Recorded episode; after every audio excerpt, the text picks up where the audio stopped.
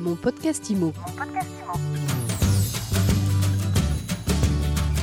Bienvenue dans ce nouvel épisode de mon podcast IMO, le podcast qui vous parle d'immobilier tous les jours et sur toutes les plateformes de podcast. À chaque épisode, un ou une nouvelle invitée. Et aujourd'hui, je suis euh, avec Angélique Omor. Bonjour Angélique. Bonjour Fred. Angélique, vous êtes avec nous parce que vous êtes euh, une des euh, cinq lauréates du prix féminin de l'immobilier 2021.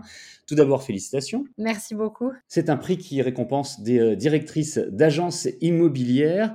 Et la vôtre s'appelle l'Agence Gaudoise. Elle est à Lagaude, dans les Alpes-Maritimes. Vous l'avez créée il y a presque 10 ans. Et oui, il y a, ouais, ça va faire, ça fera 9 ans là en 2022. Euh, donc c'est une agence oui que j'ai créée en fait euh, avec pour vocation de pouvoir en fait proposer euh, ma vision de l'immobilier dans le lieu où je résidais. Alors justement, vous me parlez directement de votre vision de l'immobilier sur votre site, c'est écrit l'immobilier fait maison. Ça veut dire quoi exactement? C'est quoi votre vision de l'immobilier? Ma vision de l'immobilier, c'était vraiment de pouvoir proposer aux clients en fait euh, d'humaniser l'immobilier parce que euh, pour avoir euh, travaillé dans ce secteur depuis mes études, j'avais vraiment l'impression que le côté humain était un peu oublié. Alors ça revient, hein, ça l'est de plus en plus, mais c'était quelque chose qui était un peu un peu oublié. C'était vraiment voilà, je, trouvais ça pas assez bienveillant, pas assez humain, alors qu'on est sur des projets de vie. Donc c'est vrai que le côté l'immobilier fait maison, bah, c'était déjà bah, le jeu de mots évidemment, mais c'était aussi parce que en général le fait maison c'est toujours réconfortant euh, ça fait plaisir, c'est en général bien fait, mais euh, on se, sent proche du fait maison. Et, euh, et c'était pouvoir en fait avoir ce côté-là, proche, humain, tout en étant très professionnel. C'était vraiment la volonté de combiner les deux. Pas assez humain, si en détail, c'était quoi les expériences que vous avez vécues dans d'autres agences où vous étiez, j'imagine, négociatrice? Ça veut dire que une fois qu'on avait signé un mandat, c'était bon, c'était, réglé, on ne suivait pas les, clients. Et vous, c'est ce que vous voulez faire, les accompagner? C'est ça, il y avait un manque de suivi, effectivement. Je trouvais que le suivi n'était pas forcément. En fait, on était très proche des clients pour obtenir le mandat, effectivement. Et une fois que le mandat était, euh, on va dire, était en agence, on faisait les visites et puis on n'allait pas forcément beaucoup plus loin.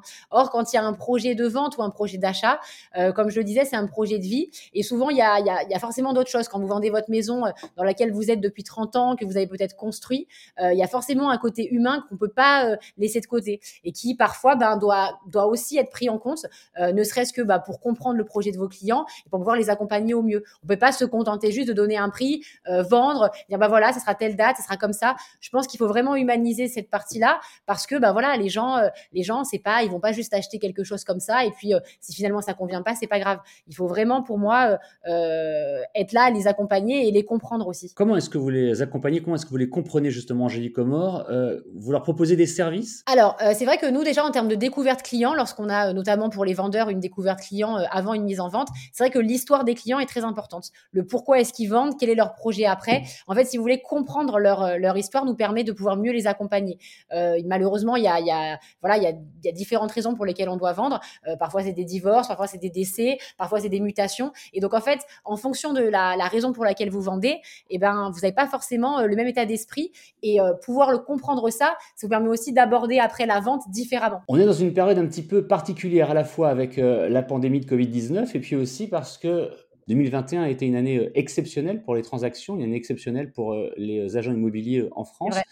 Comment ça se passe pour vous à la Gaude C'est un petit peu comme ailleurs peu de mandats, mais euh, des ventes rapides Exactement. On a très peu de mandats. En fait, nous, on est surtout sur un secteur euh, résidentiel euh, composé quasiment que de maisons.